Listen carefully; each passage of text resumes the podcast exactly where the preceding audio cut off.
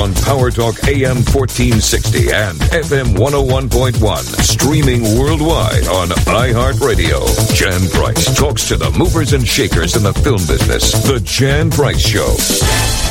You're listening to the Jan Price Show, and today my guest is award-winning composer David Norland. Welcome to the show, David. Thank you. Thank you for having me on. Oh, my pleasure. I want to first start with how did you become a composer, a film composer? Also, you compose for television too, but how did you get into this industry? Um, well, I was always a composer actually from the time that I was a kid. Um, I was that kid who sort of, uh, my, a lot of my childhood was spent just sitting at a piano, uh, noodling away, uh, coming up with sort of abstract ideas. And uh, then, you know, always in bands, always in choirs, uh, always writing music. And then as I uh, moved uh, through my teenage years and picked up the electric guitar and keyboards and began experimenting with recording techniques uh, and electronic music production. And so I had this, I always had this really wide range of uh, musical areas that I had experience in to draw from. Um, and I was in bands, because really all I wanted to do was spend all my time in the studio making music, and I thought the only way I knew how to do that was to be in a band. Um, but the frustrating thing about that was it also meant that I had to go out and get on stage and play with the band, which I really never enjoyed. Um, the whole the whole reward for being in bands for me was the time spent in the studios, uh, record, you know, creating and recording. Um, and then uh, the last band that I was in, uh, I, we were signed to Maverick Records in the 90s,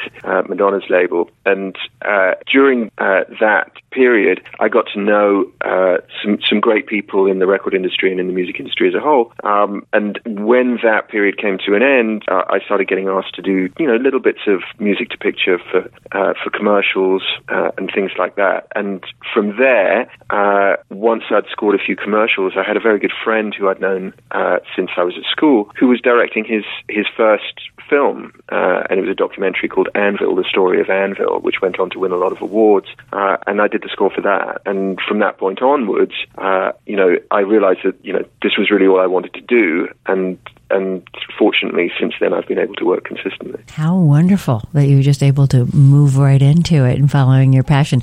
Why didn't you like performing in public rather than you know what, was what was it about performing in public that wasn't? Uh, I think it's because I'm a perfectionist. Ah, okay. Um, pro- probably, and and there's always that anxiety that you know of of play, you know, hitting a wrong note or um, or falling over a guitar cable on stage or something like that. You know, obviously, I take myself way too seriously. Uh, so, and, and and in fact, actually, there there, there was a, there was a band that I was in uh, when I was, gosh, uh, I must have been in my late teens, early twenties, uh, and it was a uh, it was a band I was in with someone who went on to become a massive, massive rock and roll star uh, in a in a later band that he was in. but this was our first band together, and we were on tour in in France somewhere. And and one night, you know, and there was one period, there was one part in this song where I launched, you know, the moment where the foot goes up on the guitar monitor, and I launch into the the big guitar solo. And we had the monitoring was really terrible, and we couldn't hear. And I only realized a bit into the solo that I was playing the whole thing as semitone flat. You know, and those kinds of moments were exactly why I didn't mm. like playing live. Mm-hmm. I can imagine for sure. So, how do you, you know, when you're composing, um, what's your process when you, you know, when you get a project given to you. Um,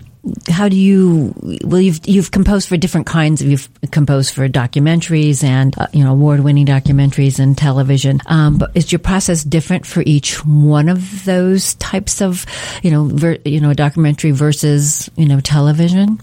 You know generally speaking, there's only one key to it, as for me, consistently, that binds it all together, and that's that I just have to start. I just have to start, and it becomes an experimental process to start with. Either sitting at the piano or sitting at my workstation. It may start with me, you know, just conducting some sonic experiments and seeing what happens, um, or it may start with me sitting at the piano um, and you know working out some some themes.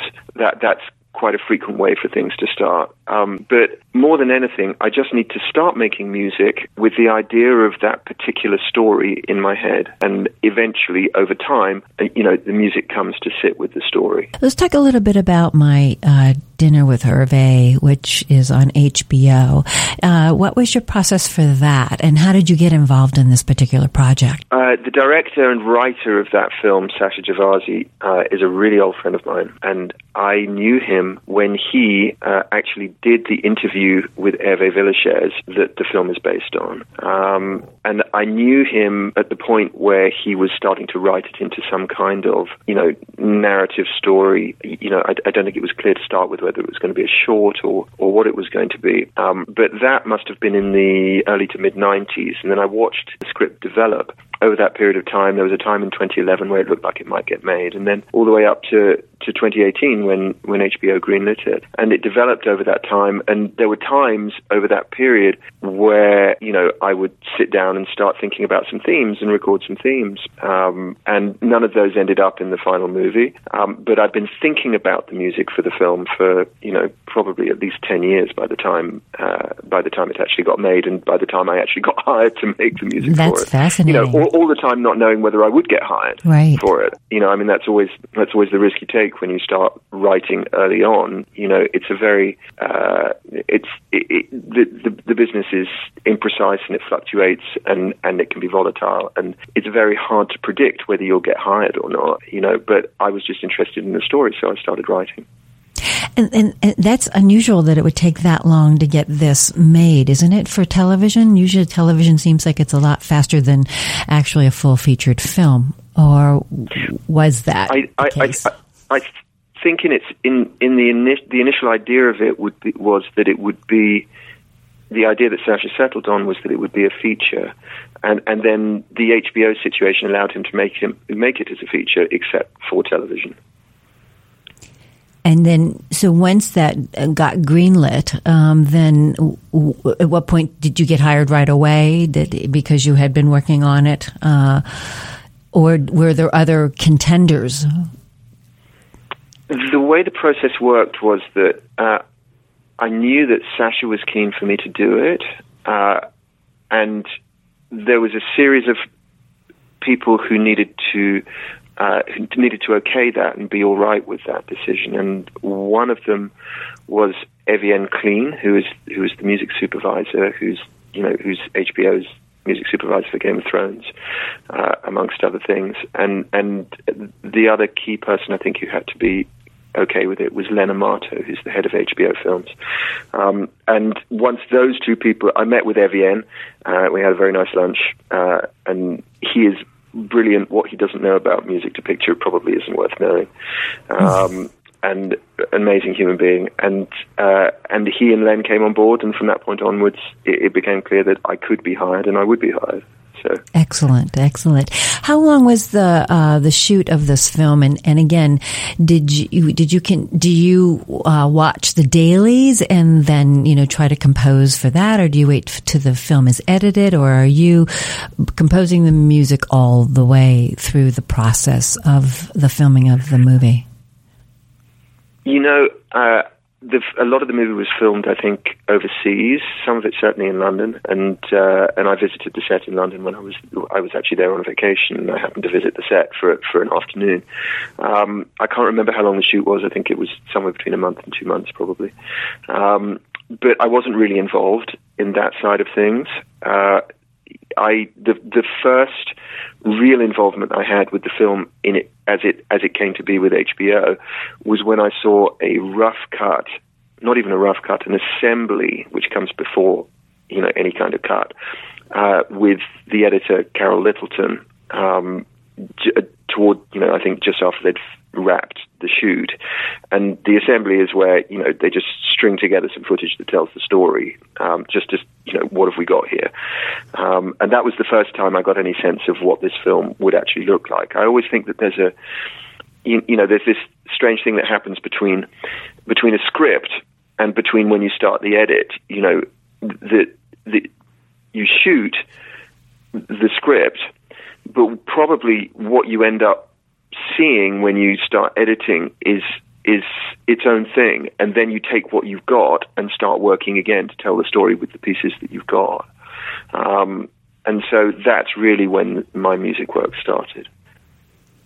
And then, how long after that, once you started did it take to do Uh, the full? you know, I think I started probably a couple of weeks. I, th- I think my contract closed, uh, you know, around that time, and and I got going a couple of weeks after that, probably. And from that point on, I was on board for the entirety of the edit, which isn't, which is not actually usual. Usually, composers don't get hired until they're down towards the end of the edit, until there's at least a rough cut, quite possibly a locked cut. Um, but the benefit of starting early is that it means that come the end of the process where there's a locked cut, a lot of the music throughout the film is already my music instead of it being temp music, which I then have to replace. Right, right. Because I know a lot of editors work with the temp music when they're editing. Right. So I bet. and if I can, go ahead. if, if, if I can work alongside an editor um, as the process is coming together and be aware of how they're trying to build as the scenes and, and how they're trying to build the tension and release and how they're trying to the story is being told, and especially alongside a director, and, and understand how they want to tell this story and what the tone they're looking for is. If I can be part of that process, even as an observer early on, it really helps get past the, you know, that moment. That there is a moment I think on a number of that a lot of people experience in my business where there's a locked cut and it's all with temp music, and now you have to reinvent the music from the ground up. And you know, certainly working with Sasha, that hasn't been the case because I've been involved and been hired to get on the edit early. And that's got to be difficult too. To, after they've been using the temp music for you to go ahead and plug in what you had in yeah, mind. I, I, yeah, I mean it's it's it's difficult to know because you want to listen to it and figure out what it's doing dramatically without being swayed by what it's doing musically because you really want to you know the idea is that you come up with something unique and original and innovative and and that is unique to this story um, and and you know the difficulty is is that quite often the temp music works pretty well um, but but you want to take it another step and, and you want to make it original. So uh, I think it, I think that can be a difficult part of the process, but it's one that certainly on this film I was largely spared. That's good. it's good. Yeah, no, it's it's it's, it's great. You know, it's it's really great. So so by the time there's a locked cut, there's a lot of my music in the film, and it becomes about developing the themes that are already there. Well, and it's the music that uh, carries the emotional weight uh, of a film. I believe, you know, it, it, it helps us. The music itself can help steer the mood and the emotions that we may be feeling as we're watching uh, the movie.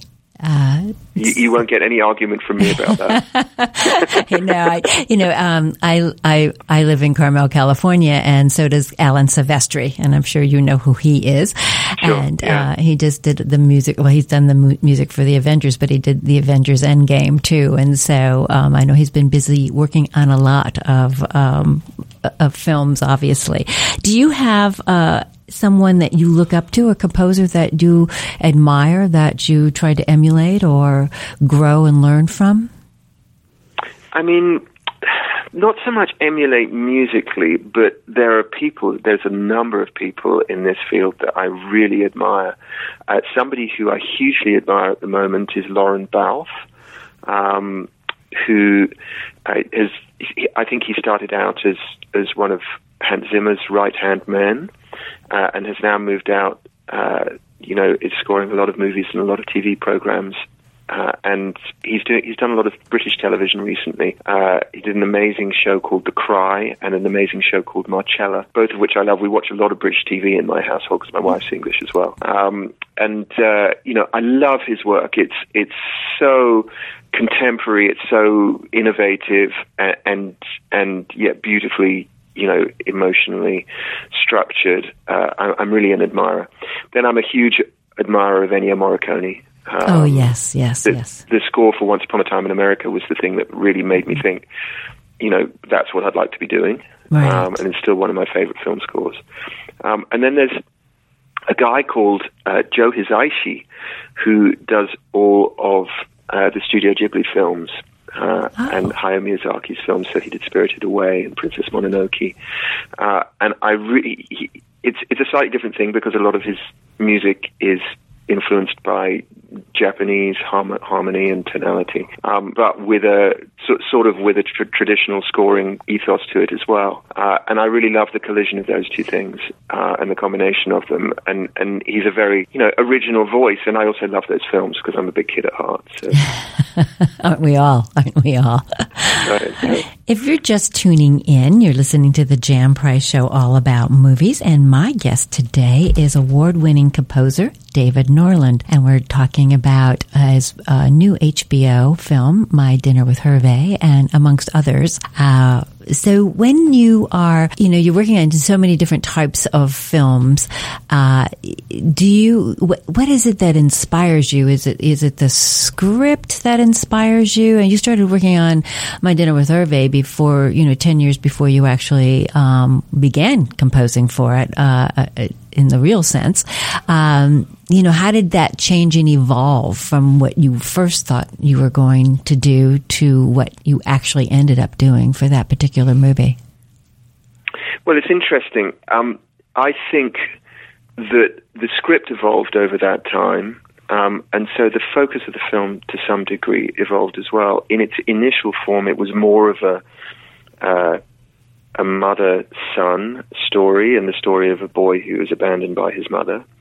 Um, and so, what I wrote at that point, back in 2011 or, or whatever it was, um, w- was more influenced by that, you know, and the pain of that, and the, and the pathos and the heartbreak, uh, and some sense of, of redemption from it. Whereas the film, the, the script had developed by the time it actually got made into more of a journey of two people who struggle to be honest, and finally, in their journey together, learn to be honest with each other, and thereby are redeemed. Um, and that's a different kind of story, but no less powerful. And the music I actually wrote for the film um, reflects more of that. But I'm always trying to locate what the core emotions in the characters are, and that's not always what music has to do. You know, sometimes music has to produce tension. Uh, sometimes music has to uh, simply reinforce a piece of action that's happening on the screen. But a lot of the time, I think for me, what's helpful that music can do is telling us something about either the story or the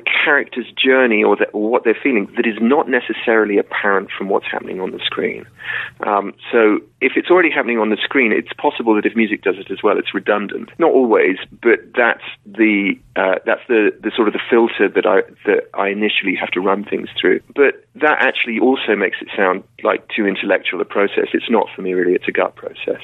Um, it's what am I responding to emotionally? What does that make me feel musically? How can I you know, how does that come out of my hands on the piano? You know, very interesting process. So each movie, do you approach it the same each time, or is it uniquely different? Well, I certainly need to really immerse myself in the story and immerse myself in the characters um, and immerse myself in the atmosphere of it as well, because I think that's another, you know, really key part of, of what music does is that in a very uh, unobtrusive way, it can set an atmosphere. It can it can make things dark and bleak, or it can make things warm and friendly, or it can make things unsettling. Um, and you know, all of those things are you know, what's the visual tone of the film going to be? And that's actually a question that you can't really answer until you see uh, you know the first cut. Um, but quite often you know, one of the things that I love for inspiration when I'm not writing for films,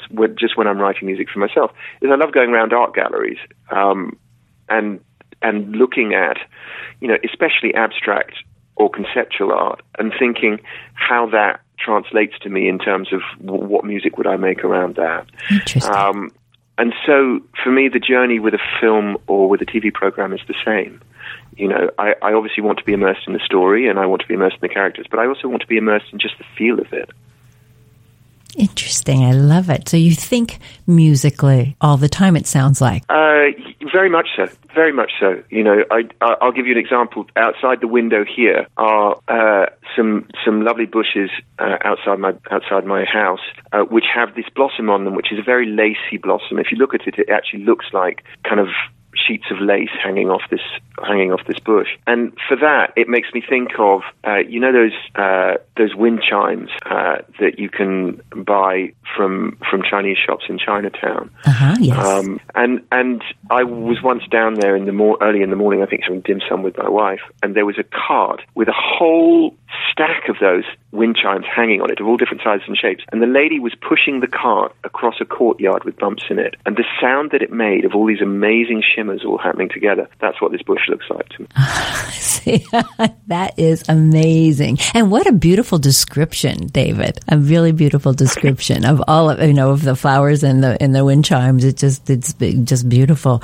What was, what's been your biggest obstacle? Perfectionism again, probably. okay. Um, you know, never happy with what I do. Uh, not never happy with it, but always, you know, knowing knowing when to stop obsessing about making stuff better. Uh, that's uh, that's an obstacle. Um, you know, sometimes the journey can be tricky. Uh, for all the things that go right, uh, there are many things that don't go as you would have them go, and just keeping just keeping on keeping on. You know, I think is the you just have to keep creating no matter what. That's the that's the bottom line. I think because every, everything else is out of your control. You know, and there are so many moving parts in in filmmaking and in TV making, um, none of which you really control. What you are in control of is just your willingness to show up and keep creating. Again, excellent. Uh, you know that you're constantly thinking in a musical way. What are you working on next? Do you have what's your next project? Well, uh, actually, I have a record uh, of some personal music, which is I'm just in the final stages of negotiating a deal for that to be released on a label. So that's exciting. Exciting. Now, um, is it something that is it? Um, what kind of music is it that you've? I mean, composed? it's very score-like. Mm-hmm. Um, it's probably a little more abstract and a little more experimental than my score work, but it's still uh, largely based in piano and strings. Um, um, it probably, if you had to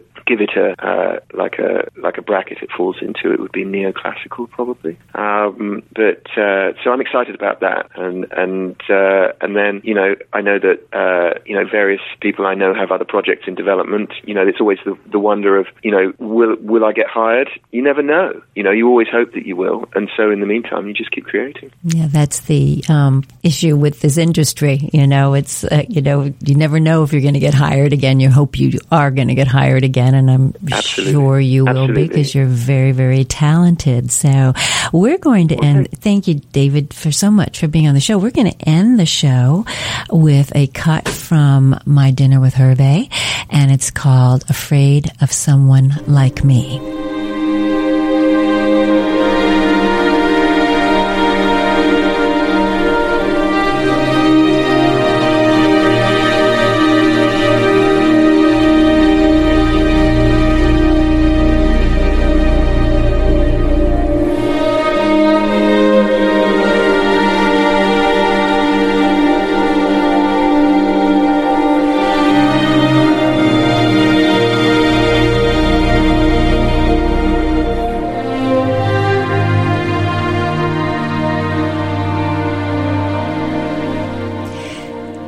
Have been listening to the Jan Price Show, and my guest today has been award-winning composer David Norland.